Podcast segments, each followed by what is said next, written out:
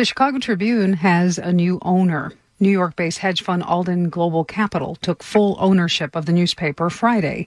The hedge fund has a history of cutting staff at newspapers it's acquired, such as the Denver Post. Tim Franklin, a senior associate dean of Northwestern's Medill School of Journalism, joined WBEZ's Lisa Labuz to talk about what this means for Chicago.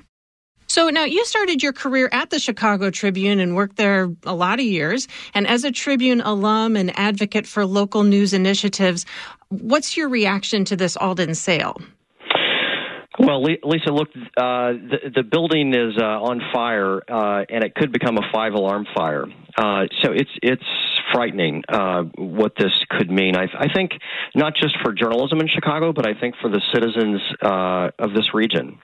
I, I mean, I, I, know that people have had issues with the Tribune through the years, and and, and I understand that. But but um, the Chicago Tribune is this iconic institution that has held a mirror up to the entire state to the entire region. Um, it's in some ways it's the glue that binds together um, what's happening uh, in the state of Illinois and in Chicago. And the concern is, given Alden's track record, that we could have many fewer journalists um, that are holding up that mirror, that are doing that accountability reporting.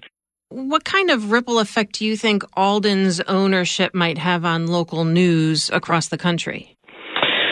Well, um, there's the whole aspect of out of town ownership, um, and but most importantly, it, it's the it's it's the reduction of journalism and and the reduction of staffing um, in newsrooms.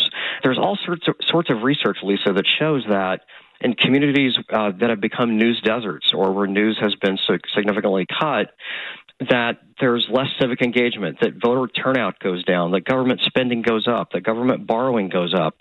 Um, I mean, there are very tangible uh, problems associated with the diminishment of journalism in communities, and that's what concerns me in this case. Do you think Chicago is headed toward a one newspaper town? Look, Chicago is blessed in that it has a number of digital startups that are doing a terrific job uh, covering neighborhoods and communities in Chicago. And in some ways, Chicago is a model uh, for that type of coverage. But what I'm concerned about is the is not having a news organization um, that is covering uh, the entire state, the entire region, that is doing in-depth, time-consuming investigative reporting in, in the way that the Tribune has done it in the past. So I, I, I think the question is is going to be: are, are, we going to see a digital startup emerge of some type, like what happened? You referenced Denver uh, in the situation with Alden and Denver.